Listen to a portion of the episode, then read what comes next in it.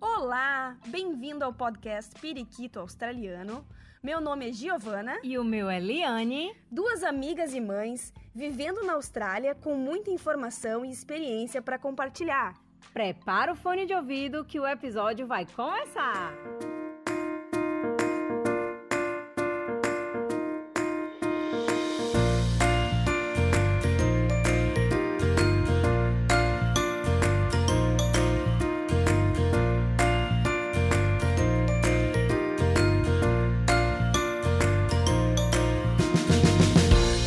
Olá, bem-vindos periquitos e periquitas a mais um episódio. Cada um nas suas casas, então vocês podem de repente estar vendo uma diferença no nosso áudio. É porque a nossa convidada e eu e a Liane estamos sim em nossas casas separadas dessa vez. Deixa eu apresentar para vocês a nossa convidada. Ela é graduada em odontologia e pós-graduada em endodontia. Foi também acadêmica do curso de farmácia na Universidade Federal do Rio Grande do Sul e posteriormente estudou administração de marketing na Fundação Getúlio Vargas. Atuou como empreendedora no mercado de varejo de shopping centers e franquias durante oito anos. No ano de 2009, decidiu estruturar um e-commerce próprio quando iniciou os estudos em marketing digital. Em 2011, fundou a Like Marketing, onde gerencia uma equipe de experts em ferramentas digitais e atua como estrategista digital. Além de CEO da Like Marketing, fez mestrado em neuromarketing, é palestrante e produtora de cursos e treinamentos online na área de marketing digital. Pela sua afinidade com assuntos das ciências biológicas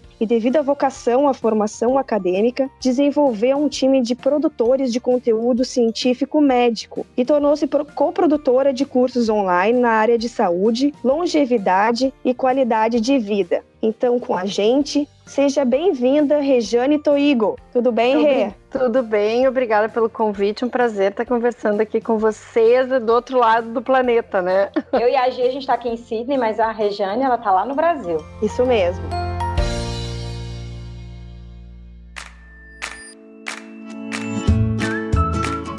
Para abrir essa nossa enxurrada de perguntas que a gente tem para a Rê, somos super curiosas. Eu queria começar mostrando para a Rê que eu sempre penso que as pessoas mais interessantes são aquelas que fazem de tudo um pouco, atuam em diferentes áreas e são curiosas em diferentes áreas. Conta para nós, Rê, qual foi a tua motivação pelo marketing? Porque após ter feito cursos da área da saúde, o que que tanto te atraiu na área do marketing? Na verdade, foi uma conjunção, né? A gente só consegue ligar os pontos quando a gente olha para trás. Então, hoje, se eu olhar para trás, é, eu vou ver, assim, na minha trajetória, mesmo na odontologia, já uma intenção de empreender. Eu, eu, é, eu empreendi dentro da odontologia, eu criei uma clínica, eu aluguei consultórios, eu mobilei consultórios, eu vivi de vender um plano de saúde que a gente criou para atender nessa clínica. Então, eu já tinha esse, esse DNA em mim, assim, né? Quando eu comecei a, a repensar sobre o meu trabalho com a odontologia, eu comecei, eu fiz isso através de, de, de uma conexão importante, assim, uma ferramenta que proporciona conexão importante, que é o yoga. Então eu comecei a praticar yoga, comecei a dar aula de yoga, e isso foi um processo profundo de autoconhecimento. Então eu entendi que estar dentro do consultório ou atender assim pessoas limitadamente dentro de um consultório talvez não fosse uh, exatamente o que eu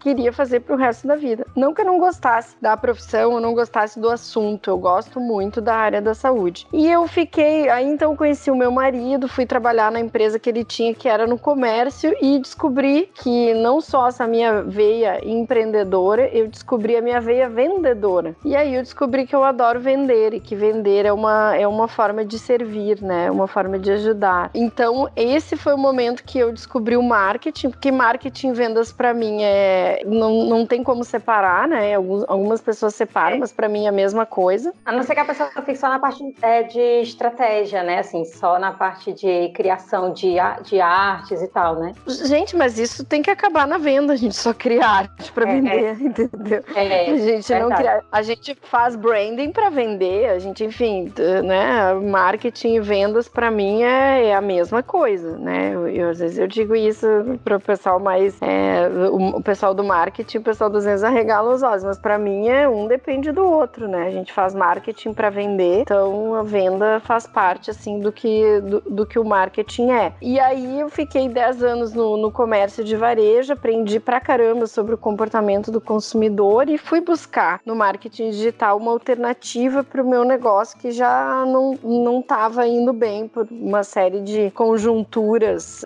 enfim, mudança de comportamento, uh, a ascensão do mercado online, né, do, dos e-commerce. Então eu fui buscar aprender mais sobre marketing, sobretudo marketing digital. E nesse momento eu vi que o meu negócio, as minhas lojas, que eu já tinha seis lojas, inclusive em shopping center, elas não tinham salvação. Eu entendi que aquele negócio ele também não ia me levar onde eu queria. E aí eu decidi, levei um tempo até para conseguir. Hoje participei de uma live que foi muito legal porque a gente, uma pessoa falou exatamente isso, que o negócio legal é aquele que você pode uh, acabar com o negócio a qualquer momento e fazer outra coisa. Então, ah, que interessante. É, pois é, porque eu, eu sei o que é isso. Eu sei o que é você ficar dois, três anos num negócio que você não acredita mais, mas você não tem como fechar as portas, você não tem dinheiro para fechar as portas, sabe? Hoje eu, dentro daquilo que eu faço, eu conquistei essa liberdade. Se eu não quiser mais uma like, em 30 dias ela não existe mais. É, Olha que interessante. Verdade. Sabe que eu, eu me identifico muito, desde o momento que eu olhei teu perfil no Instagram, eu me identifiquei muito contigo, porque eu não fiz odonto, mas eu fiz farmácia, e depois segui toda uma, uma carreira na neurociência, que eu,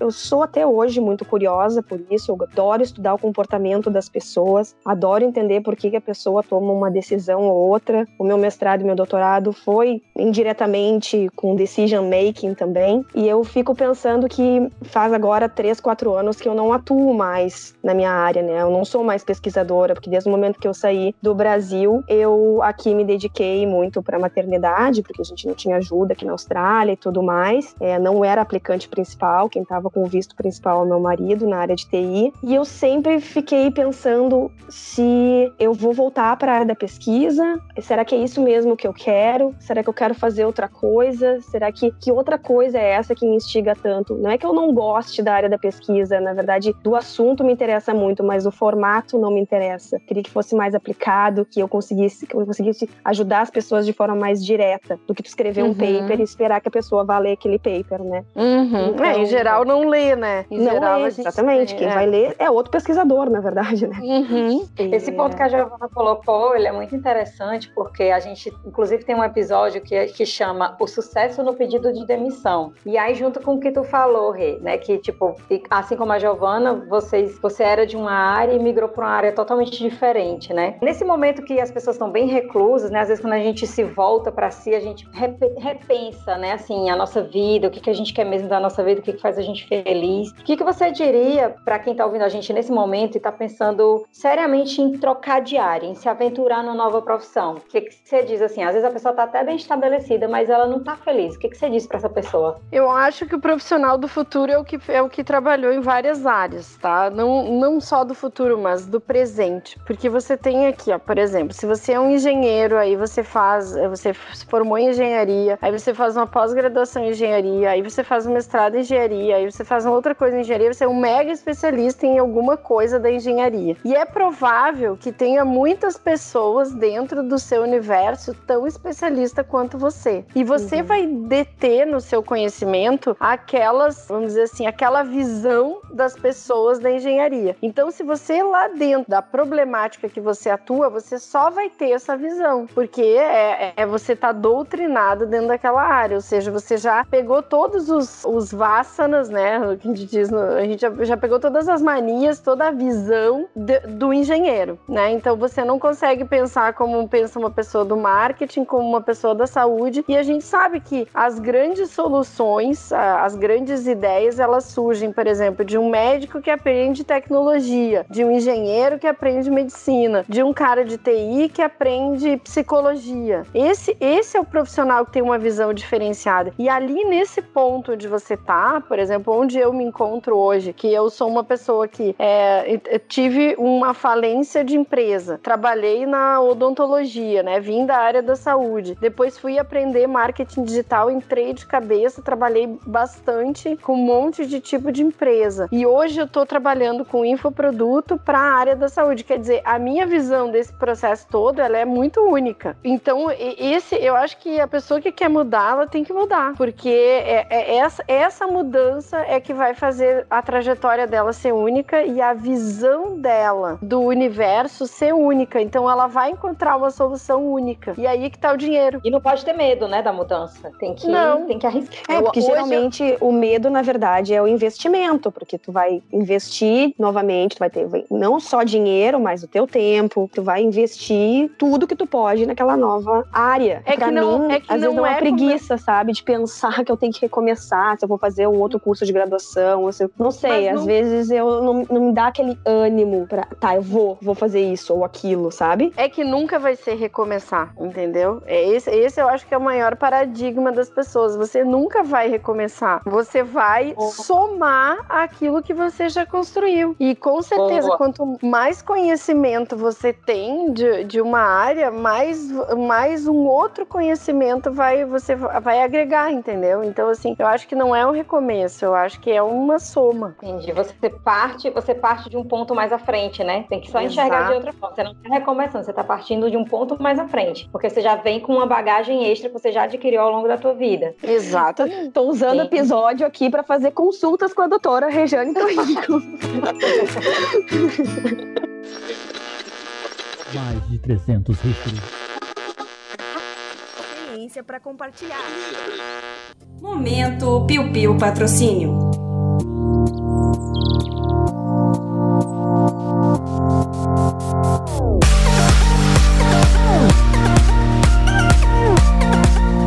Você aí que está nos escutando nesse momento gosta do nosso podcast e gostaria de contribuir com a gente, seja um serviço, uma doação, uma dica, uma sugestão, estamos super abertas a qualquer tipo de patrocínio. Lembrando que esse podcast é inspirado na ideia de querer ajudar as pessoas que moram, estudam, passeiam no exterior, trazendo informações interessantes e pertinentes aqui da Austrália. Esse episódio tem o Amor Trocínio, do Tiago Verde, o nosso editor, que oferece o seu lindo e eficiente serviço de edição, deixando o nosso conteúdo ainda mais leve, agradável e disponível para os nossos ouvintes. E uma das nossas apoiadoras é a Bright Beach, uma empresa australiana de viseiras de praia que juntou-se a nós para vestir os nossos convidados com viseiras estilosas e oferecer descontos nos seus produtos online para os nossos ouvintes. Confere lá o site brightbeach.com com.au. E se você quer dar aquele up no seu inglês,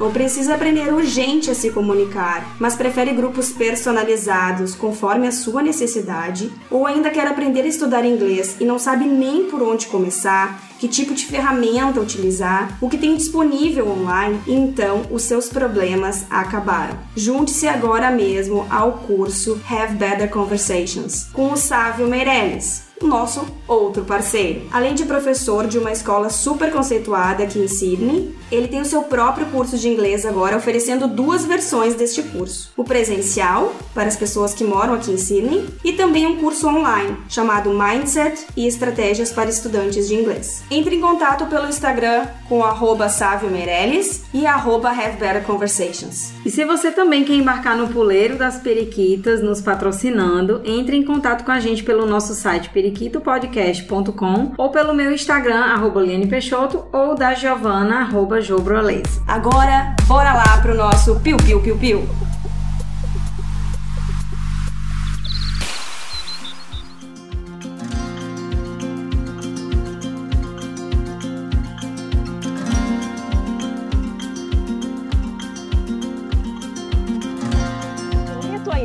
aula de yoga? Não, eu não dou mais aula de yoga. Eu tenho, eu pratico yoga, né? Pratico, faço eu sozinha e também eu tenho um, um, um instrutor que é o Rafa, que ele dá aula aqui pro pessoal da Like, mas eu não dou mais aula, não. Quais os benefícios de praticar yoga, assim, que você acha, assim, pra pessoa? Yoga é uma ferramenta de autoconhecimento e autoconhecimento é o que faz a pessoa se posicionar profissionalmente, é o que faz a pessoa ter um relacionamento de sucesso, é o que faz a pessoa pessoa ser uma mãe de sucesso, é o que faz a pessoa, enfim, eu acho que autoconhecimento é a coisa mais necessária para você ter sucesso em qualquer área. E é isso que o yoga te proporciona, através primeiro através do autoconhecimento que a respiração te traz, né? A gente não respira, então você começa a se dar conta, a pegar para ti, a, a, vamos dizer assim, tomar posse do, tu, do teu ato respiratório. Isso, isso representa tomar posse de uma série de estados emocionais, né? Que tem a ver com a respiração, que a gente pode coordenar uhum. através da respiração. A gente, através do yoga, conhece o próprio corpo, ou seja, você, você toma consciência de musculaturas que você nunca vai tomar consciência numa academia ou fazendo uhum. qualquer outro tipo de atividade física. Então, o yoga, ele, você conhece, assim, músculos muito pequenos e você tem ascensão sobre esses músculos, então é um autoconhecimento físico. E aí você começa a se tornar mais sutil em todas as suas percepções. Aí você aprende a meditar, que a meditação, ela é uma capacidade de você autorregular suas ondas mentais. Então você consegue através da meditação diminuir a ansiedade, você consegue através da meditação pensar, focar naquilo que você precisa fazer agora e deixar para depois o que você vai fazer, o que você precisa fazer depois. Só que tudo isso é um processo prático e não é um processo teórico. Não é como se você estudasse alguma coisa e fosse aprendendo a, a fazer aquilo. Não, você senta e faz. É mais ou menos assim, é, entre você ler uma receita de uma comida e você ir lá pro fogão fazer. Existe uma larga diferença. Você pode até decorar uhum. uma receita, mas é só você quando você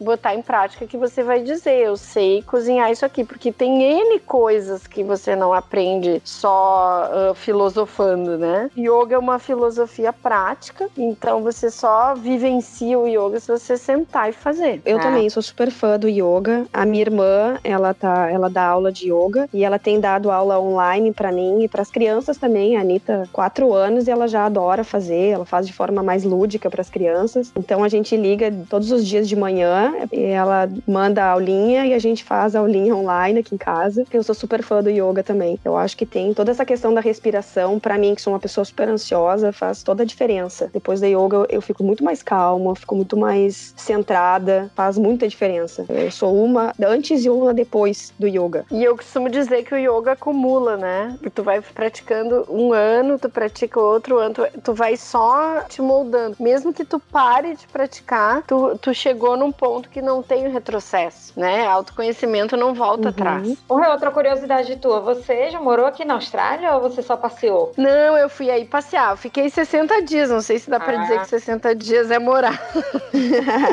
Morei como turista. Mas eu aluguei um apartamento, fiquei 60 dias. O Vicenzo, ele foi fazer um skate camp lá no, no centro de... Centro Atlético, lá onde foi as Olimpíadas. Como é que é o nome? Ah, da... No Parque Olímpico, que é no centro Isso, Olímpico. exatamente. Uhum. No centro É, isso aí. Ele ficou oito dias lá. Uh, ele tinha oito anos. E ele ficou oito dias lá dentro. Ele não falava inglês direito, mas se virou. E foi muito legal, assim. Foi uma experiência bem, bem interessante, entre outras coisas. Mas eu tenho um primo que mora aí, que é dentista, que é super bem sucedido. E eu tenho o, o meu afilhado, nasceu aí na Austrália, filho de uma australiana, com um ex-sócio uhum. do meu marido, que é, são os melhores amigos de infância e tal. Então a gente foi visitar essa galera aí. Ah, vai que tu vem fundar uma filial da, da Like Marketing aqui. Olha, gurias, a Austrália foi um, um dos lugares que eu mais. Eu acho que foi o único lugar que eu me vi, assim, aqui eu moraria, sabe? Então, tu tem esse. Tu, tu tem essa bagagem também, parecida comigo, me identifico, de gostar de viajar e de desbravar o mundo todo, né? E eu uhum. sei que tu uhum. já foi para vários lugares do mundo e já ficou em alguns outros lugares por bastante tempo e tudo mais. Por que tu acha que a Austrália foi a tua. Tu diria assim, é, é porque para mim também, mas eu quero ouvir da, da, tua opinião, porque tu acha que a Austrália tinha o, o pacote completo para morar? Porque eu acho que a Austrália é um país que é promissor, ou seja, se a gente for uh, resolver fazer uma atividade aí, uh, uma atividade profissional, é um país promissor, né? O que a gente já não tem na Europa, por exemplo. Eu gosto muito da Itália, morei na Itália quando eu era garota, mas a gente não tem muito o que fazer lá. A gente vai passear, mas a gente não vê um progresso, a gente não vê uma, é, assim, principalmente para quem é empreendedor, a gente não vê essa veia de coisas que podem acontecer lá, né? Em vários hum. países da Europa a gente tem a mesma sensação, é o velho mundo. É maravilhoso uhum. de lá aprender, né? De lá aprender sobre história, mas se a gente vai se estabelecer lá, parece que não. Eu tenho essa visão assim que as coisas são muito mais lentas, né? Do que a minha cabeça é hoje. Nos Estados Unidos eu tenho uma dificuldade também, que é aquela coisa de eu não me adapto com a cultura. Eu gosto do, do da questão é que eles são competitivos, mas eu acho que tem um quê de over, sabe? Uhum, e também uhum. eu acho que eles têm alguma uma debilidade social, assim, que eu não me enquadro. E eu não vi isso aí na Austrália. Na Austrália eu vi pessoas pensando na qualidade de vida, eu vi pessoas envelhecendo fazendo esporte, eu vi uhum. pessoas simpáticas, felizes, inclusivas, querendo incluir é, cooperativas. Welcome to Australia. Então foi essa vivência que eu tive. Além do clima.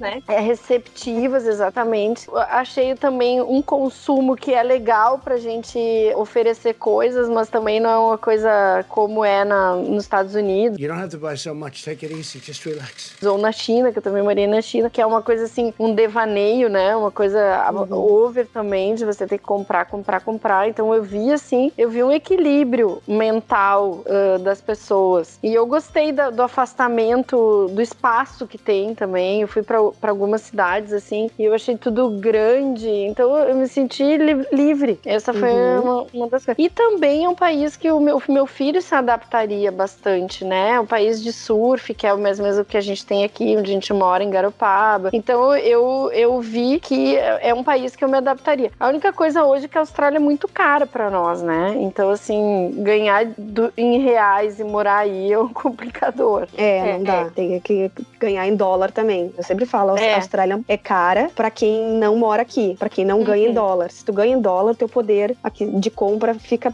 tão competitivo quanto qualquer outro, mas tem que morar muita aqui. Gente é. me pergunta, muita gente pergunta isso, ah, como é que é? Caro? Eu falei, olha, se você for pensar e ficar convertendo pro real, vai ser caro, porque a moeda aqui é. é mais... Mas a minha sensação, sério, é de que é a mesma coisa de que se eu estivesse ganhando em real e gastando em real. Não, eu também acho. Eu também é. acho. Só que o problema é a gente manter o que a gente tem aqui e ganhar patrimônio. Aqui, e, morar aí. É. Isso para nós seria inviável. Falando em morar, em escolher um lugar para morar, embora você, você seja gaúcha, você escolheu morar em Garopaba, no estado de Santa Catarina. Sim. Por que, que você mudou para Garopaba e como é que você fez para exercer essa questão de ser mãe, a maternidade e trabalhar nos seus projetos pessoais, profissionais aí em Garopaba? Então, eu, minha família não tá aqui, né? Eu, eu a minha família tá lá em Caxias. Eu vim morar aqui porque eu, eu vim, eu namorava ainda o meu marido e aí foi nesse momento assim que eu consegui é, não romper com a minha família com a questão da odontologia, porque para eles foi difícil assim encarar que eu não queria mais seguir odonto, sabe? É uma profissão desejada, meu pai investiu, é, eu fiz, fiz uma faculdade uh, não pública, então custou muito caro. Então teve todas essas questões. E quando eu vim morar aqui, eu vim para montar o meu consultório. Já era professora de yoga e eu queria uma vida mais menos. Eu morava em Porto Alegre, tinha consultório em Porto Alegre. Então a minha vida era uma loucura, assim, aquela coisa de ficar cinco horas em casa por dia, né? Trabalhando bastante para conseguir, enfim, se manter. Então eu não queria mais aquela dificuldade de trânsito e tal. E eu já tava namorando o Paik há dois anos, o Paik é garupabense, veio morar aqui com oito anos. E aí eu comecei a gostar de ficar aqui, comecei a gostar de ter uma vida mais tranquila. E aí eu vim pra cá com a ideia de, de montar o consultório, mas o, o Pai que tinha uma loja aqui, na verdade ele tinha outras lojas fora de Garopaba, e aí eu comecei a trabalhar com ele por uma necessidade, assim, que era o verão, e uma, a gerente dele uh, foi embora, e aí a gente ficou, e aí eu vendi o consultório e acabou que consegui, assim, não montar mais o consultório e tranquilizar a minha família, sabe? Então Agora foi... tu, ima tu, imagina eu que fiz doutorado, pós-doutorado, é. e eles veem que eu não estou trabalhando na área. Meus pais ficam loucos. É, tu sabe que quando isso acontece, mas a gente já tá casado, já tá com filho, tudo bem, a gente já tem o nosso núcleo, né? É que comigo é, verdade, tipo é assim, diferente. Eu, é, eu ainda, e eu ainda assim, ó, rompi um, um namoro de muitos anos, tudo meio junto. Então as pessoas acharam que um namoro que já tava caminhando para um casamento, entendeu? Uhum. Então, assim, todo mundo meio que achou que eu tava maluca, né? Né?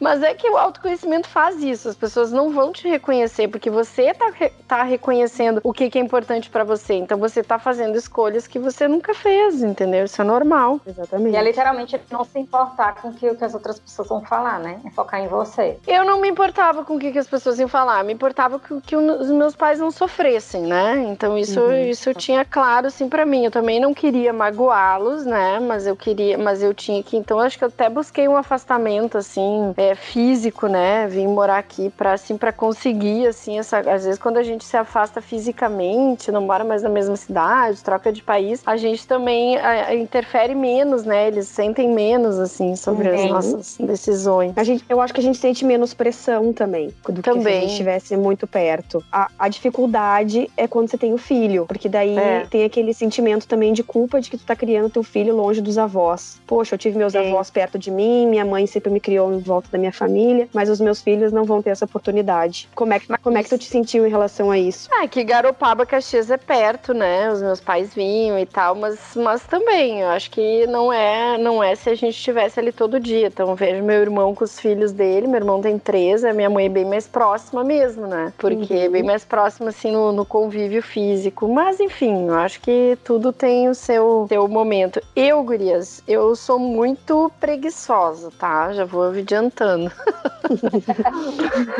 Como assim? Tem tudo isso, trabalha tudo isso pra te acha preguiçosa. Cara, eu pras coisas de casa, assim, ou até pra. Até teve momentos assim que eu tive uma crise, que tipo de mãe que eu sou, sabe? Primeiro, assim, eu só tive um, né? Porque, assim, não tem condições de ter, de ter outro filho. É, é, uma, é uma doação e o meu foco sempre foi o trabalho, as coisas que eu queria fazer e tal. Então, eu tive muitos momentos, assim, de me sentir uma mãe ausente. Mas eu sempre levei o Vicenzo muito pendurado. Então, quando eu tinha loja, comecei a trabalhar, o Vicenzo tinha um mês e ele ia comigo para as lojas. Montei um, um, no escritório um, um berço, mas eu sempre tive ajuda. Eu sei que isso aí na Austrália é mais difícil, mas eu nunca liguei porque os outros iam pensar e eu sempre tive babá. Eu tinha uma babá de manhã, eu tinha uma babá de dia, uma babá de noite e uma babá do final de semana. Então, assim, hoje, olhando para trás, na época parecia que eu era um ET, né? As pessoas, o que, que as pessoas iam achar? Cara, olha só, eu vou trabalhar para pagar uma pessoa para me ajudar, porque quando eu tô com meu filho, eu tô, eu não tô exausta, eu tô com ele. Então eu tenho alguém para fazer a comida, eu, eu tenho alguém para ajudar nesse, não é para fazer as, não é para presença da pessoa, mas é para eu poder estar tá presente com ele. Porque Sim. tem muita mãe que acha que tá com o filho é tá cozinhando, é tá fazendo e às vezes tu não tá, porque tu tá tão preocupada com lavar a roupa, entendeu? Então a, a minha a é minha uma qualidade boa do tempo, né? Exatamente. A minha preocupação é assim, ó, estou com ele, estou brincando, eu tô no, no sofá assistindo filme, eu tô lendo um livro, eu tô fazendo e eu tenho alguém, ó, busca a fralda ali que eu vou trocar aqui, entendeu? Então eu sempre tive essa visão. E hoje eu passo para as mães assim, olha, não fica achando que ter gente para te ajudar é indigno. Na verdade, indigno é seu filho não ter a tua presença, porque tu tá é, lavando a louça. A presença não, quem... por inteiro, né? Presença por inteiro. Exatamente. É exatamente o que eu ia falar. Vocês falaram de de que tá, é, às vezes quando você mora na mesma cidade, daí os pais estão mais próximos, mas tem muita gente que mora na mesma cidade, isso aconteceu muito comigo, na mesma cidade, bairros próximos, e de a gente passar assim meses, até anos sem se ver, por causa da rotina, aquela claro. rotina, aquele ciclo vicioso. E às vezes, quando você mora em outra cidade, o fato de você estar tá longe, você lembra mais, um lembra mais um do outro, né? Vocês se lembram mais um do outro e se falam muito mais por telefone, lógico, mas se falam muito mais. Então, às vezes, o lado afetivo ele fica mais forte quando você mora mais longe. Forte Com online. Certeza. É. é não... não, e às vezes até esse momento, assim, tipo, a minha mãe tirava uma semana para vir para cá, ela era uma semana nossa, entendeu? É, Exato. Né? Se dedica total, né? Exatamente.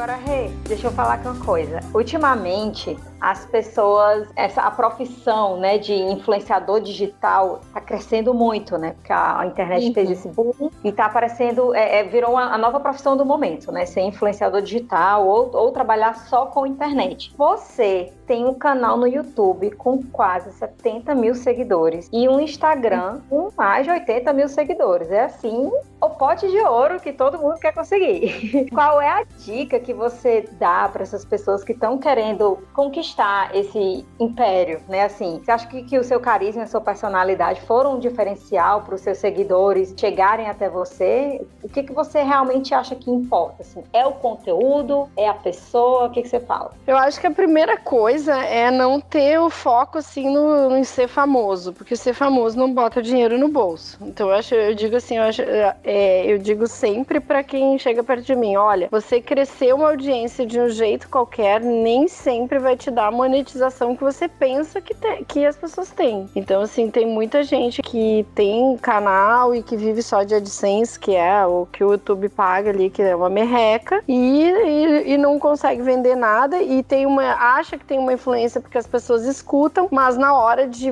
de vender, oferecer um produto ou fazer algo, uh, alguma coisa com uma uma parceria com alguma empresa, né, que é o que o influenciador faz, às vezes não tem resultado nenhum. Então, o que eu, que eu digo assim, não importa o tamanho da audiência, importa a influência que você tem sobre a audiência. Tem gente que com uma audiência de 10 mil seguidores, por exemplo, no Instagram, consegue fazer mais dinheiro do que gente que tem 500 mil. Então, depende o que, que a pessoa quer, depende como que a pessoa quer construir. É, a minha audiência foi construída em cima de um assunto, em cima daquilo que eu trabalho e com o objetivo certo de vender os meus produtos de marketing digital. Você veja que eu comecei a trabalhar a minha personalidade ou a minha audiência muito depois que eu já tinha vários cases é, que, de crescer a audiência de outras pessoas, de desenvolver estratégia de conteúdo de outros profissionais. E aí eu comecei a trabalhar a minha quando eu já sabia exatamente onde é que eu ia chegar com aquilo. Então isso eu acho uma coisa importante. Eu vejo muita gente querendo ser famoso e não sabendo o que, que vai fazer com isso. Isso não, não sei, não vejo vantagem porque ser famoso não é muito legal, entendeu? É, e às vezes a pessoa não tem, não tem, não é verdadeira, né? Ela só tá replicando o que outras pessoas fizeram e deu certo e ela, e ela só replica. E aí ela deixa de ter ela e aí não é. funciona muito bem. É, não sei nem como é que fica a cabeça das pessoas, né? Mas eu acho que o importante é ter uma estratégia. Então eu quero isso para chegar em tal lugar. Antes disso, antes de fazer isso, se você tiver uma vontade, por exemplo, a gente já atende, né, pessoas assim, ah, eu falo sobre, sei lá, a área da saúde, eu não sei o que, que eu quero fazer com isso, mas eu falo porque eu, eu vou dizer, é mais forte do que eu quero dividir isso com as pessoas. Mesmo assim, é difícil a gente uh, enxergar ali como é que a gente vai monetizar isso. Então, uh, eu sempre falo para as pessoas que o importante é ter uma estratégia e você ter clareza da onde você quer chegar, dos seus objetivos fazendo isso, porque tu vai perder tempo ali no Instagram por causa do teu ego para te fingir que é famoso ou para te te, sentir bem, assim, que tem um monte de gente que gosta de ti, isso é um blefe, né? Uhum. As, a, a, as, pessoas, elas,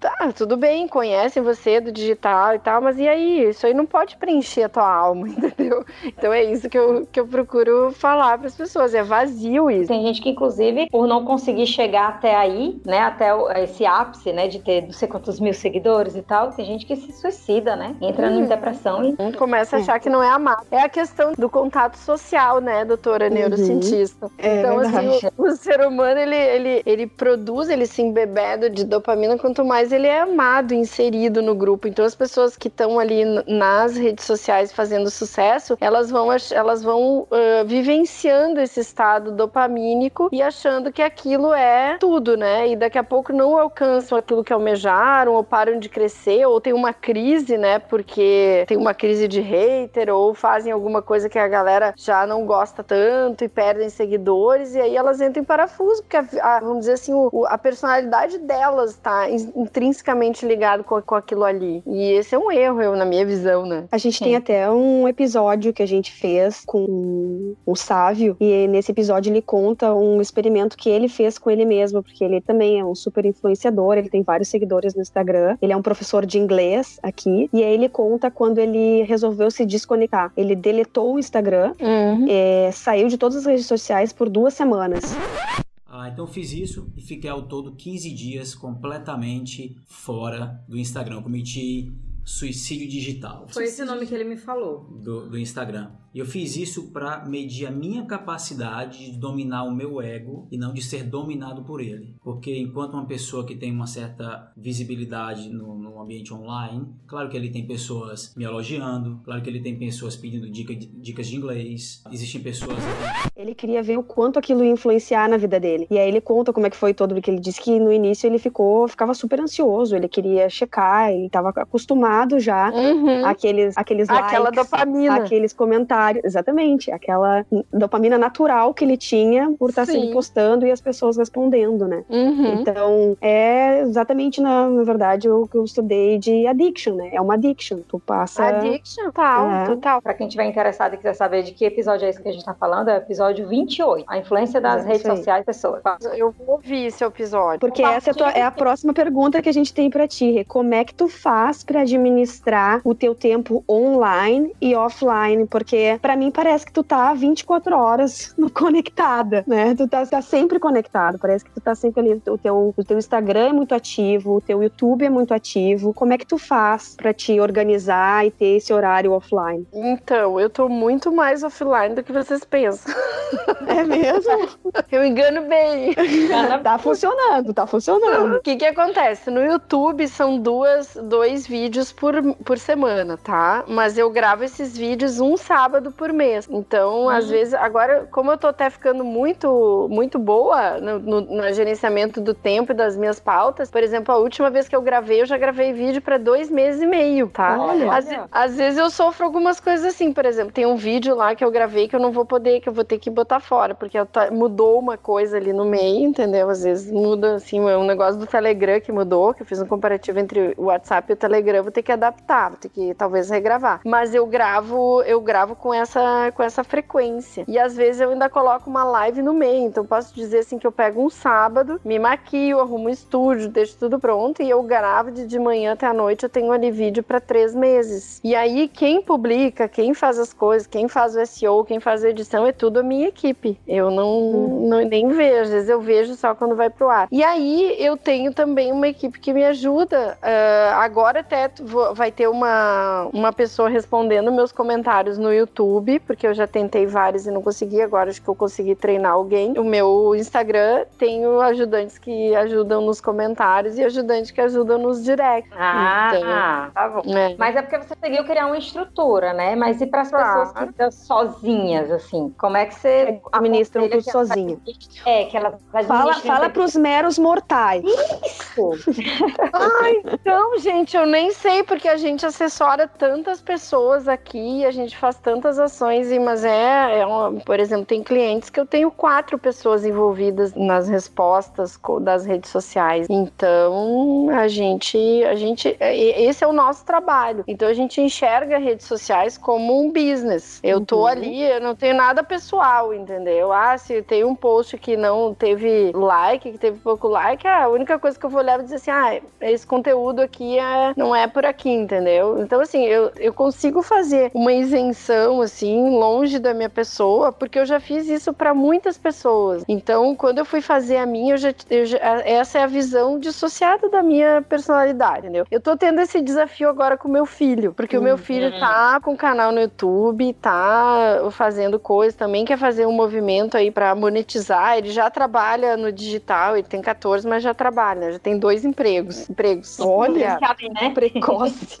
É, ele é super precoce. E aí eu tô, eu tô tentando mostrar pra ele isso, entendeu? Então, assim, a pessoa vai lá no YouTube e fala, ai, que cara de puta. Pô, é, é ruim. Qualquer, nenhuma pessoa gosta de ouvir isso, entendeu? Mas eu procuro pensar exatamente assim, cara, esse é o meu negócio. Essa pessoa, ela é insignificante pra mim porque ela não vai significar, significar nada pro meu negócio, entendeu? Não é a minha pessoa, nem me conhece, entende? Então, assim, esse é o ponto. É desde que eu oriento as pessoas a a, pra partir. Isso aqui não é a tua personalidade. Essas pessoas que estão aqui, elas vão tu vai ajudar elas com aquilo que tu sabe e elas vão te pagar por isso. Tu, não é que tu não te importe com elas, tu te importa com quem gosta de ti, que são os, os alunos. Ontem até foi bem engraçado. Eu respondi uma pergunta no direct, uma pessoa chegou para mim e falou assim: Regiane, o teu stories tem muito compartilhamento das pessoas que te marcam. Eu acho chato. Aí eu respondi pra pessoa: olha, eu não compartilho 100%, eu compartilho, vamos dizer, 50%, né? Porque eu não compartilho quem me marca assim, porque compartilhou meu post e tal. Eu vou lá e agradeço. E as meninas que trabalham também, elas estão orientadas a fazer isso. Agora, quando é aluno, que eu consigo ver que os meus alunos são um dos meus melhores amigos, então orientação, né, para as duas pessoas que me ajudam. Ó, se for aluno e tiver compartilhando alguma coisa, tu vai compartilhar. Porque eu me importo de verdade com quem me, me marcou, entendeu? Para mim, eu quero mencioná-la também, eu quero retribuir. Então, isso para mim é que é importante. Eu escolhi dar importância para essas pessoas, entende? Então, assim, pode ser que o meu stories não seja tão importante, mas eu invisto em anúncio, eu capto pessoas de outro, de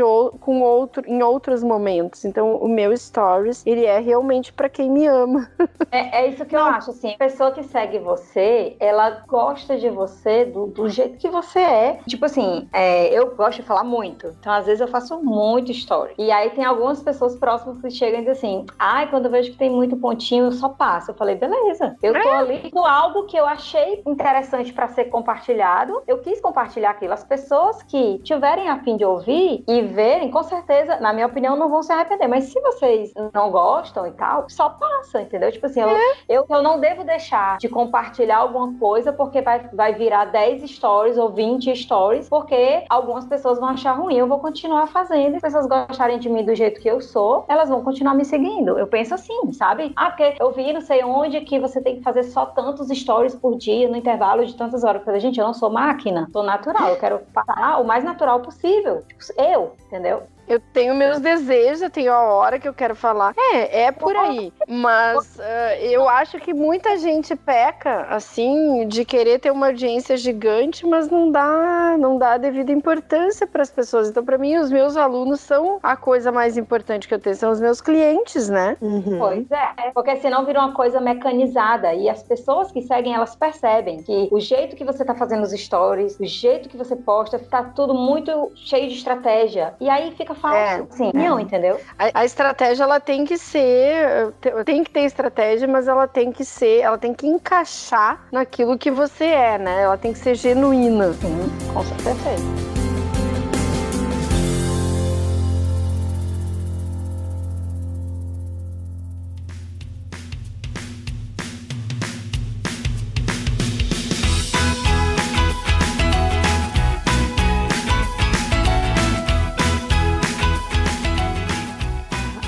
Fez cursos de curso de neuromarketing. Na verdade, tu fez mestrado em neuromarketing, foi isso, não foi, Rê? Fiz, mas eu não entreguei um trabalho. Olha que vergonha. Não entreguei um trabalho. Oh, tá pendente, não vai ganhar tua nota. Tá lá, tenho mais um ano para entregar, eu acho que eu vou, eu vou entregar. Vai entregar sim. Eu vou. Tá, agora eu sou muito curiosa dessa área, né? Principalmente por, por estudar muito o neuro. Explica um pouco para nós, ou fala um pouco para nós desse teu conhecimento da parte neuro no marketing. Como, como ele pode te ajudar na área de marketing? Ah, o entendimento de como o cérebro funciona, sobretudo, acho que a, a, o entendimento de que somos parte da cadeia de animais, entendeu? Que somos uhum. uh, parte de. É, estamos no, no, topo da cadeia evolutiva, mas uh, ainda somos parte dela. Eu acho que isso faz toda a diferença. Eu sou, eu, eu, sou, eu tenho uma tendência a, a ser uh, evolutiva, estudo bastante bastante alguns autores que são primari que estudam os primatas, né? Que são primaristas, uhum. não sei se como se diz em português, é primaristas, primatistas, primatistas em português. Então, uh, eu acho essa visão biológica do cérebro, eu acho essencial para que a gente entenda o comportamento do ser humano. O comportamento do ser uhum. humano até um século atrás, ele estava muito associado à divindade, uma nossa herança judaico-cristã ou qualquer outra religião. Então, o homem como um ser divino e tal. E de repente a gente entender que não é nada disso, que a gente é parte da natureza, a gente é fruto da natureza e tudo que a gente, todo o nosso comportamento ele tem a ver da, dessa natureza que a gente veio, eu acho que muda tudo em termos de marketing, porque tu passa a realmente conversar com um animal que é o que a gente é. Então, uhum. isso na minha vida mudou tudo, não só no, no marketing, mas na forma como eu me relaciono com os funcionários, na forma como eu eduquei o meu filho, na forma como eu me relaciono com o meu marido e com as outras pessoas, porque tu passar a olhar é, o ser humano assim eh, do ponto de vista biológico, ele, nossa, ele abre muito o leque assim de aceitação. A gente fica sempre achando que a gente a gente incorre naquele erro de que uh, o ser humano é uma, uh, a imagem e semelhança de um Deus, então a gente quer perfeição na gente, quer perfeição nos outros, quer perfeição nas relações. E aí quando a gente começa a entender as razões disso tudo, como a gente começa a entender os instintos, quando a gente começa a entender o neocórtex como uma, uma parte evolutiva que nos permite algumas coisas, mas ainda não tudo, não compreensão de tudo, e que a gente uhum. vive muito ainda o instinto que está presente em todos os animais, e a gente vive muito ainda à mercê de um inconsciente que uhum. nos rege, isso muda muito uh, tudo dentro do marketing, igual, porque marketing é pessoas, né? É bem isso, na verdade, essa parte da consciência é uma linha da neurociência muito interessante, que eu tenho lido a respeito ultimamente, porque parte do princípio de que o nosso cérebro, ele arranja, vamos dizer assim, de forma leiga, ele arranja desculpas uhum. pra gente fazer o que a gente já tá determinado a fazer. Então, assim, por exemplo, assim, eu levanto e vou até a cozinha e pego um copo da água. Tu fez isso de forma inconsciente, de forma, Total. né? Tu sentiu sede, tu foi até a cozinha e pegou a água. Só que se alguém parar e te perguntar por que que tu foi na cozinha e pegou a água, aí tu vai inventar alguma coisa. Inventar, entre aspas, né? Tu vai inventar, uhum. ah, eu fiz porque eu estava com sede. Eu, eu fiz porque eu estava com vontade de tomar água. Entendeu? E são tudo, na verdade, como a, como a Rê falou, só para contextualizar que esse estudo da, do inconsciente e do consciente, eu acho que vem muito a aplicar na tua área, né, Rê? Na área do marketing. A gente criar estratégias, eu fico imaginando aqui, né? Porque eu não sou da área, mas criar estratégia para convencer as pessoas de alguma coisa ou de outra. E aí tu passa por, por criar estratégias que toquem a emoção que tá lá no, no vazio inconsciente, no, no, no mundão inconsciente, né? As nossas emoções e as nossas memórias. maravilhoso, né? Exatamente. Então, assim, tu acessa essa, essas janelas e, e aí tu consegue reações das pessoas. Na verdade, o, o neocórtex, ele é muito mais reacional, né? Ele é uma reação uhum. a, uma, a, uma, a uma outra reação primária que é, tem a ver com instinto e memória, experiências uhum. uh, vividas, emoções. Então, eu costumo até dizer, quando eu vou é, fazer palestra sobre isso para que as pessoas entendam, eu explico o seguinte, eu digo assim, ó, a compra, ela é emocional e a não compra é racional, porque a maioria das pessoas pensa isso, né? Não, se eu não comprar ou se eu economizar o dinheiro, eu vou estar sendo racional. Não, é sempre uma decisão emocional. Porque se você se encanta com uma coisa por alguma razão e você acha que você precisa daquela brusinha, né? Daquela uhum. coisa, porque,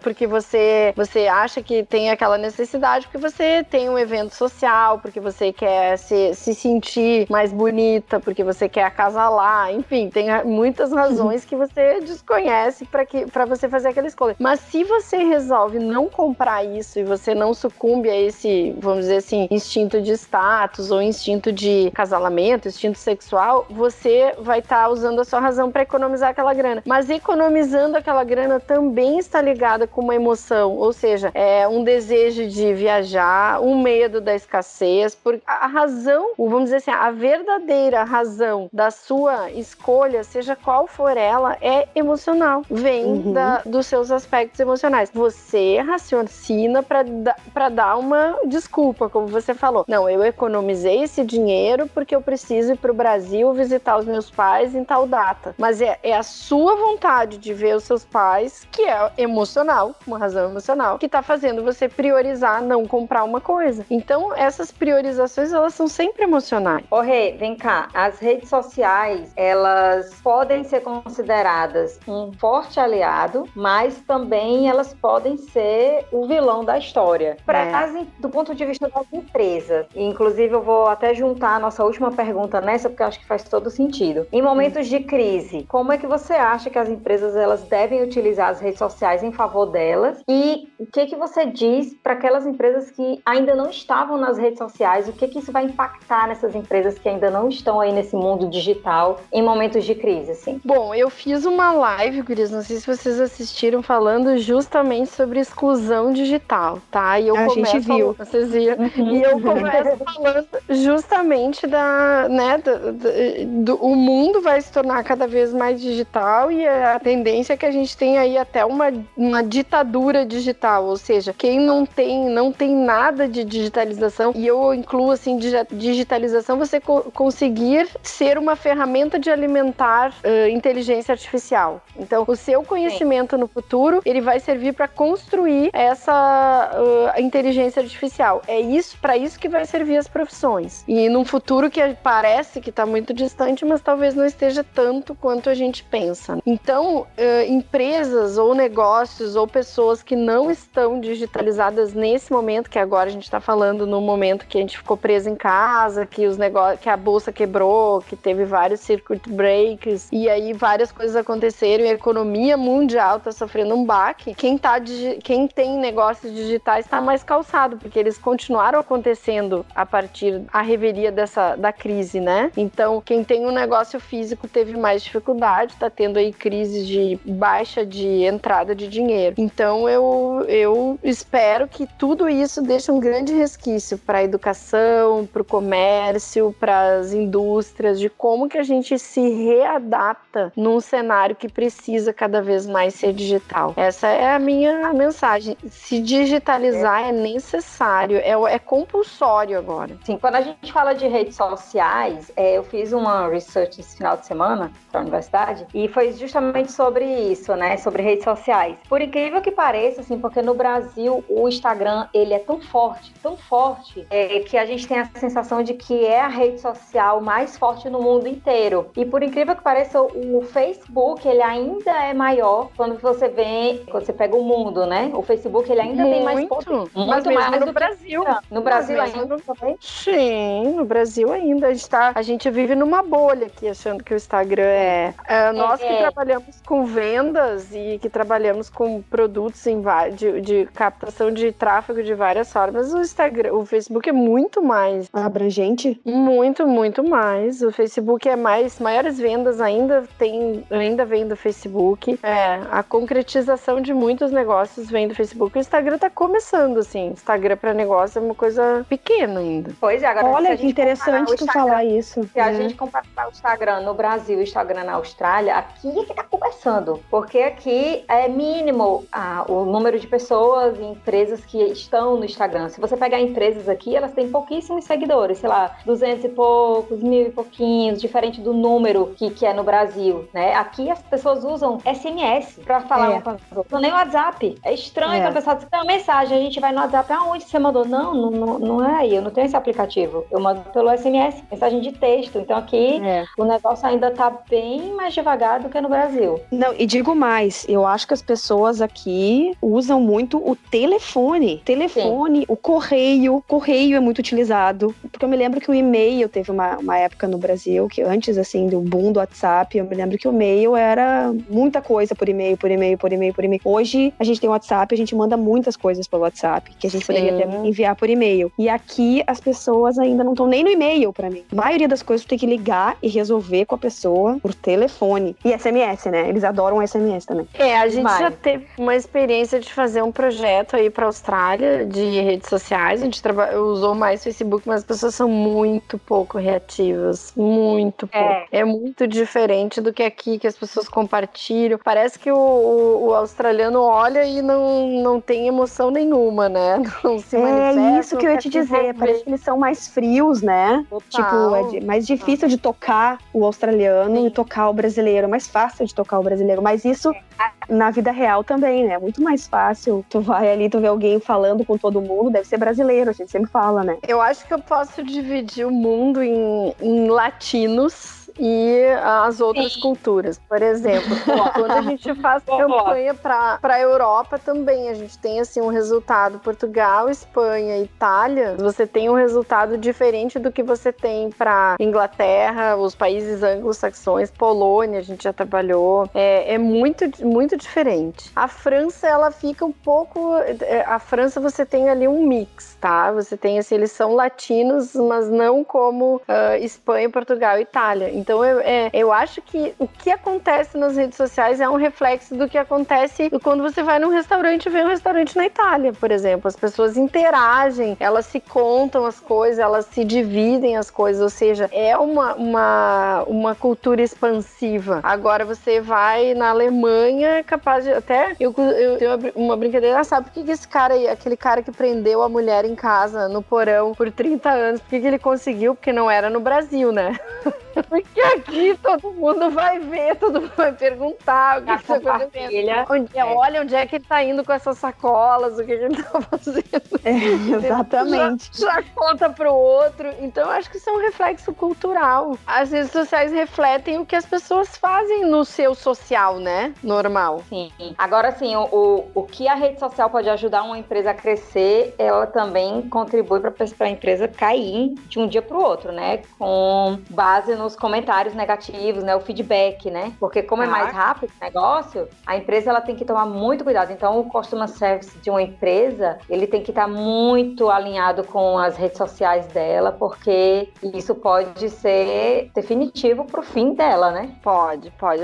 A empresa pode ter uma crise ali por causa dessa proximidade. Então, a proximidade com o consumidor, ela, ela faz com que se venda mais, o consumidor compartilha mais aquela boa informação, mas a informação ruim também, né? Então é uma. É, tem que saber gerenciar. Aí, aí sim é estratégia. E as fake news, Rê, que, que tem tanto aí que está destruindo tanta gente também. Como é que você acha que as empresas devem lidar e as personalidades com o efeito dessas fake news, assim? Eu acho que fake news é, vamos dizer assim, fake news igual a fofoca, sempre houveram.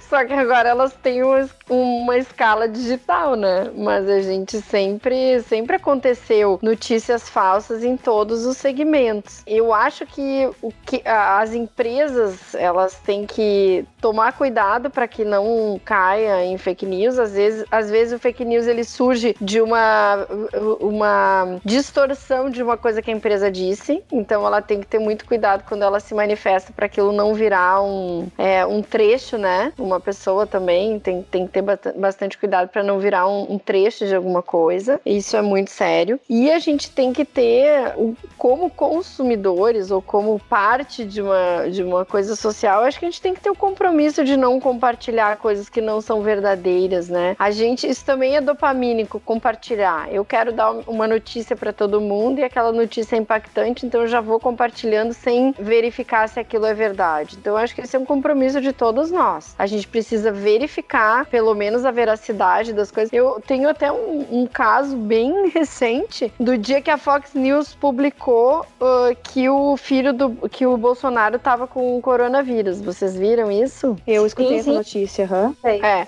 Então, eu fiquei algumas horas e aí e daí o meu filho, né, nessa questão foi lá e compartilhou, porque isso interfere na bolsa, já foi lá e compartilhou no Instagram dele. E eu ali, cara, eu só achei, eu olhei vários sites, eu achei a Fox, mas eu não achei em lugar nenhum mais essa notícia, só em sites assim desconhecidos, sites que então assim, se, a, se essa notícia tem uma fonte verídica, é óbvio que ela vai estar na grande imprensa. É a primeira coisa que a gente tem que pensar. Porque a, a grande imprensa também quer vender, também quer cliques e tal. Então, naquele momento ficou claro para mim que eles estavam checando essa informação. Peraí, deixa eu ver de onde veio. Saiu na Fox, mas como é que a Fox tem essa informação antes e não sai na CNN, não sai na, na BBC de Londres, não sai em lugar nenhum, nem na Globo, entendeu? Então, eu acho que a gente tem que ter esse compromisso isso, a gente pegar uma informação, uh, a ver de onde é que ela veio, ver se aquela fonte foi confiável, ver, avaliar principalmente antes de compartilhar se a, se a gente tem notícia que aquela fonte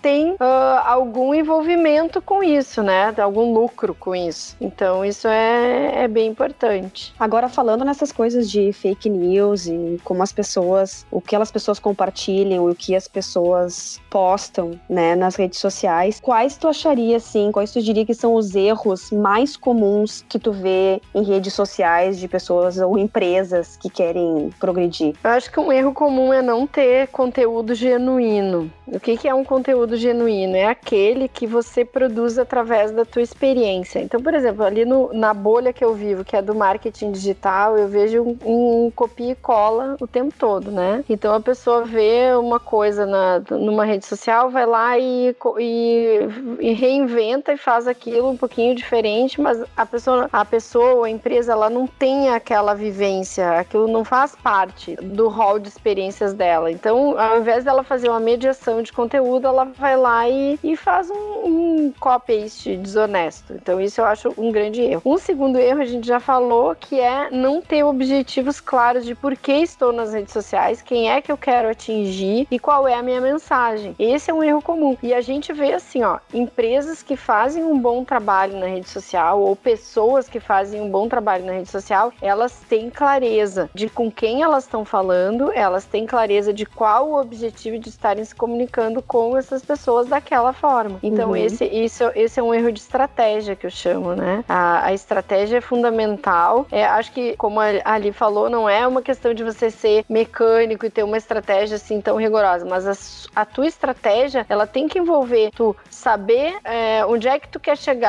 com, com, com, com, estando ali nas redes sociais e produzir um conteúdo de acordo com os teus objetivos e que fale com aquelas pessoas que são interessadas no teu produto, na tua empresa e tal. E isso precisa de estratégia. A gente é, investigar, né, uh, essa, o comportamento das pessoas que eu quero atrair e aí produzir conteúdo condizente, tem que ser condizente com a minha personalidade também, mas tem que uhum. ser condizente com a necessidade dessas pessoas. Então isso é uma estratégia. E puxando isso que tu falou, como é que então as pessoas fazem, as empresas, personalidades, enfim, para alcançar um público de uma forma mais orgânica? A questão de ser genuíno, né? Isso é, ser genuíno, mas tem alguma outra estratégia, assim, além de você ser verdadeiro, tem alguma estratégia que a pessoa faz para conseguir é, um, seguidores de uma forma mais orgânica? Seria a frequência, de repente, de post? Seria, não sei. É. Ah, vocês, vocês de... que são cheios de seguidores, tem que dizer, porque eu não tenho muito. Olha, beleza, que o que mais traz seguidores alinhados é o conteúdo alinhado. Então, veja bem, se vocês acompanham uma rede social que vocês gostam muito e aí vocês veem um post que vocês gostam muito e aí vocês têm vontade de compartilhar aquilo com alguém. E aí, a, esse compartilhamento que vocês vão fazer, ele vai atingir pessoas que são parecidas com você. Se você está seguindo aquela rede porque você se alinha com o produto, você é um possível consumidor ou você já consome o produto daquela linha, você compartilhando essa ideia, você vai uh, utilizar a sua micro rede, por menor que ela seja, para atingir mais pessoas com aquele conteúdo. Então, o conteúdo da empresa, por exemplo, ah, eu sou vegetariana e aí eu compartilho, é provável que eu tenha bastante vegetarianos que me sigam por N razões, né? Por eu falar disso, por, porque as pessoas se conectam, enfim. Aí eu posto alguma coisa de uma empresa que faz, sei lá, cosméticos uh, orgânicos, sem zinco, sei lá. E aí aquela mensagem que eu tô levando para as pessoas vai trazer mais seguidores para essa empresa que eu indiquei. Então, o compartilhamento de conteúdo nada mais é do que a indicação do que o boca a boca, só que na internet, de forma escalonada. E isso agrega pessoas que vão ser. Uh, a probabilidade das pessoas serem mais parecidas com você é maior. Então, eu acredito que se a gente estiver falando de forma orgânica, né? A gente não está falando de anúncio, mas anúncio é a mesma coisa que orgânico na minha, na minha visão. A única, a única diferença é que a gente bota dinheiro. O, o, o, conteúdo compartilhável é a forma mais inteligente de você atingir novos públicos e públicos alinhados com o seu discurso. Então você acha que a pessoa investir naqueles boosts de impulsionamento de, de publicações você acha interessante? Muito, muito. A gente trabalha muito com anúncio. Tem que saber fazer anúncio, tá? Aquele botão ali de impulsionar, ele não é uma, uma boa opção, porque ele, uhum. é um, uhum. ele é um formato pré-pronto, né? Que a rede social te fornece, então ela tá bem, bem alinhado com os objetivos dele, deles, né? Então, mas tem N formas e, e, e investir em anúncio nada mais é do que você potencializar o teu conteúdo para que ele chegue a mais pessoas. Só que, de novo, esse conteúdo tem que estar tá alinhado com a proposta, alinhado com o público que você seleciona lá para que, que voltem a, a te seguir. Então, é, é, isso é muito importante. Eu sempre, eu sempre acho melhor começar a fazer anúncio quando você já tem um produto vendendo. A, a, não, que você vai fazer o anúncio só do produto, você vai fazer um anúncio do seu conteúdo, muitas vezes captando um lead ou levando para o seu blog, enfim, uma, uma estratégia que começa com um anúncio e depois tem toda a jornada de, de, de compra desse, desse cliente, desse lead, né, que vai se tornar um cliente. Mas o anúncio ajuda muito, sim. A minha, a, a, o meu perfil ele cresceu, ele eu tinha até quando eu lancei o criador de conteúdo que foi em, em junho, eu tinha nem 30 mil seguidores, 25 mil seguidores. E aí ele cresceu de junho para cá, que não faz nenhum ano, junto com os meus alunos. Só que hoje eu tenho 3 mil alunos. Olha. Então, o meu projeto, ele é, ele, ele é um projeto mesmo, né? Eu tenho ali manifestações da minha pessoa e tal, mas o objetivo dele é, é capacitar pessoas que para ensinar a, a, a, produzir essa estratégia de conteúdo. Então, tenho, tenho clareza, assim, da onde a pessoa entra e onde é que ela vai parar, né? O engajamento no perfil, no feed, isso a gente tá falando de Instagram, né? Tá. O engajamento no feed e o engajamento do story, eles têm diferença de relevância pro Instagram para que o teu perfil fique mais visualizado, tipo, se você tiver um maior engajamento no teu, no teu feed, mas você não tem um engajamento muito grande nos stories, ou se é o contrário, né? No que que isso impacta é, com, é, pro teu perfil ser mais visto, assim, aparecer na, no feed das outras pessoas? Então, é porque então, tu tá gente... falando isso, Li, porque sempre tem, tem gente que diz, ah, fazer story todos os dias é o que importa. E tem gente que diz que não, que na verdade um feed bem feito, bem, bem distribuído, bem homogêneo, com bastante conteúdo, é o que realmente importa. Então fica aquilo, o que que importa? O que que, né, dá engajamento? É que, é que depende, depende do nicho que você tá atuando, depende como que as pessoas vão, vão ter, ter a relação com o teu conteúdo e com o teu perfil, tá? É, o que eu posso dizer, assim, genericamente é, o, se você utilizar todas as ferramentas do Instagram, IGTV, o, o, o feed, e você utilizar, por exemplo, no Stories, a caixinha, você fazer uma vez por semana live, você fazer fazer stories, vamos dizer, diário, não precisa ser muitos, mas você ter ali uma movimentação no stories, você vai ter uma relevância maior do que o perfil que, por exemplo, só posta no feed, não faz live. Então, o Instagram, ele, ele, ele prefere perfis, vamos dizer assim, prefere, né? O algoritmo prefere. A plataforma. Que utilizam todos os canais da plataforma, exatamente. Em alguns períodos, por exemplo, eu hoje eu vejo o IGTV com uma relevância muito grande no dentro do Instagram. Por quê? Porque é uma ferramenta nova, ele quer que as pessoas é, adquiram o hábito de, de utilizar a ferramenta. Ele está aí já há, alguns meses prometendo que vai monetizar, que vai pagar por visualização. Acho meio difícil isso acontecer. Quem entende ali de, de como o Facebook monetiza as coisas dentro do Instagram e dentro do Facebook sabe que não é assim, que eles não são o YouTube. O YouTube tem um, um uma. É, tem, existe uma diferença bem grande assim de inventário de eh, de anúncio, né? Tanto no Instagram e no YouTube. Mas, enfim, eh, existe, assim, essa expectativa de, de vir a monetizar o, o IGTV. Então, uh, o, o Instagram tem isso. Mas existe uma coisa que é a relevância do seu post, daquele conteúdo que você coloca ali, que é único, né? Então, por exemplo, você teve um, um conteúdo que teve um alcance gigantesco, que é um post. Ou você teve um período, um stories ali que explodiu. Não sei se, você, se com vocês já aconteceu. Comigo já aconteceu eu falo uma coisa no Stories e aí, de repente, de um Stories em diante, chega a 5 mil visualizações porque as pessoas começam a enviar para as outras pessoas. E aí eu tenho ali uma alta no meu Stories no, na sequência, depois já cai. Aí no post também, tu tem um post que bomba, mas depois tu tem o próximo que não bomba. Então, tu tem um, uma relevância daquele post perante os outros na concorrência do feed e tu te, e isso aumenta a relevância do teu perfil. Então existe um, uma, um algoritmo que calcula a relevância de cada coisa que a gente faz no, no IGTV, de cada conteúdo, e isso eleva a relevância do perfil como um todo, tá? E isso é matemático. E por que que acontece isso? Porque a gente não, não é impossível mostrar para todos os nossos seguidores, é impossível a gente ver 100% dos posts, 100% dos stories de todo mundo que eu sigo, nem se eu ficar 24 horas ali. Uhum. Não é, é, ver. é muito conteúdo. Então o que que ele precisa fazer? Ele precisa fazer um cálculo matemático para isso que serve o algoritmo para me mostrar aquilo que ele calculou que tem mais importância para mim. E aí no meio disso ele tem os anúncios, que ele precisa também me mostrar o anúncio, se ele calculou que eu sou um público que ele vendeu para anunciante, ele precisa no meio é, dos conteúdos orgânicos que eu tô recebendo, receber um anúncio. Entre um stories e outro de uma pessoa e de outra sempre tem um, um anúnciozinho, né? E no feed também. Talvez vocês aí vocês sejam menos impactadas por anúncio pela localização, né? Mas ainda tem, Como viu? assim, o, an Até... o anúncio eles também calculam a localização para enviar determinado claro, tipo de anúncio? Claro. Ah, sim, claro. Os anúncios do Brasil não provavelmente não vão passar aqui, realmente. Sim, a menos que alguém esteja fazendo uma ação para brasileiros que moram na Austrália, que é perfeitamente possível. Sim. Uhum.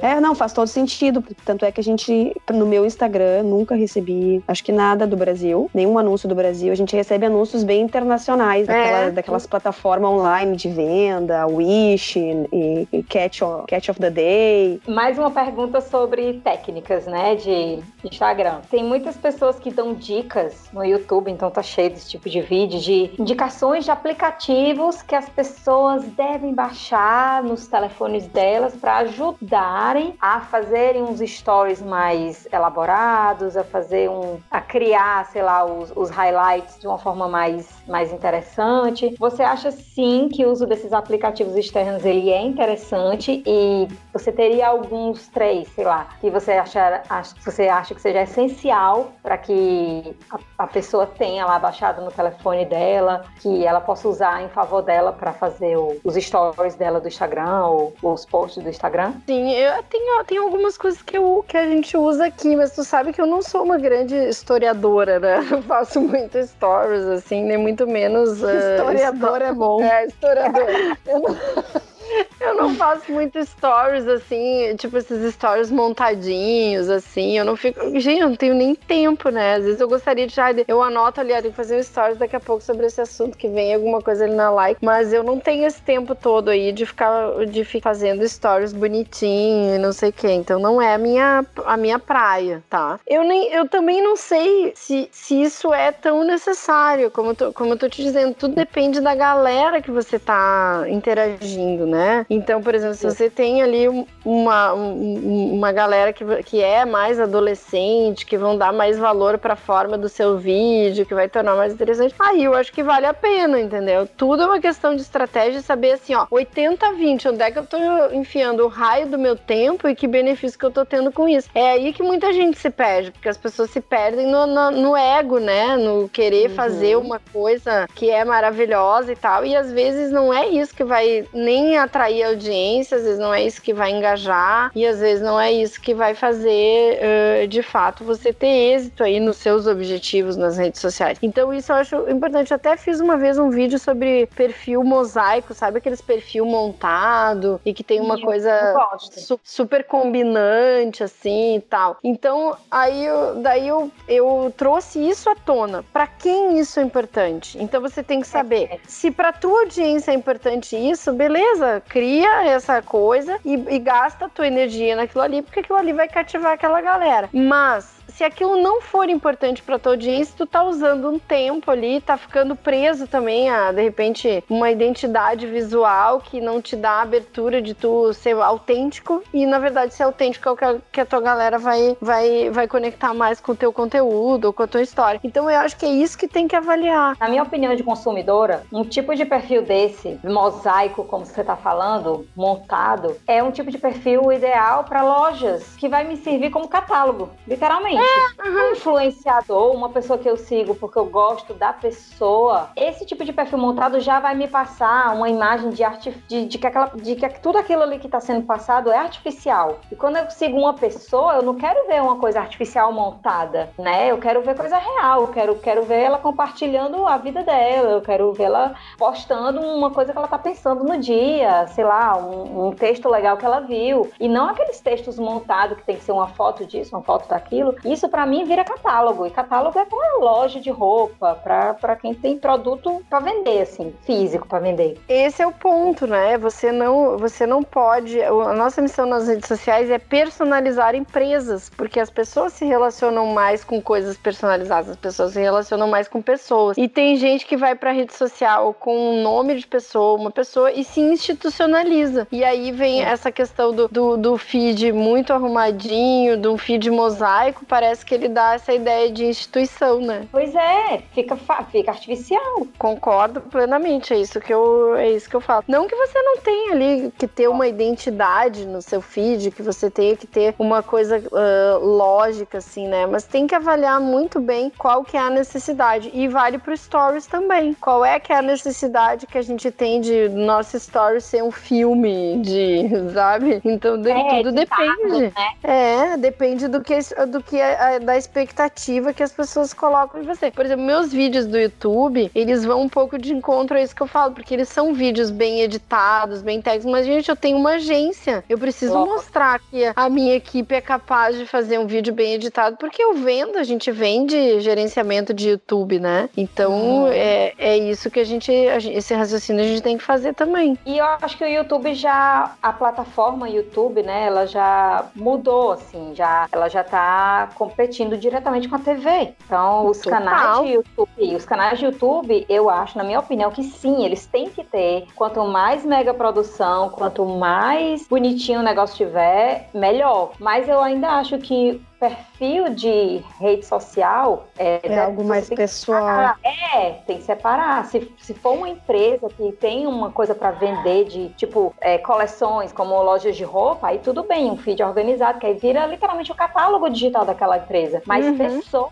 pessoa aí tem que ser natural. Não pode soar é, calculado, porque aí fica falso. É, exatamente. Tem que, ter, tem que ser interessante, acho que tem que ter uma, uma, uma coisa inteligente, mas nem sempre o inteligente é é, uma coisa super produção, né? Às vezes um, um, um videozinho simples ali, ou uma coisa que você fala, é mais inteligente do que uma superprodução. Sim. estamos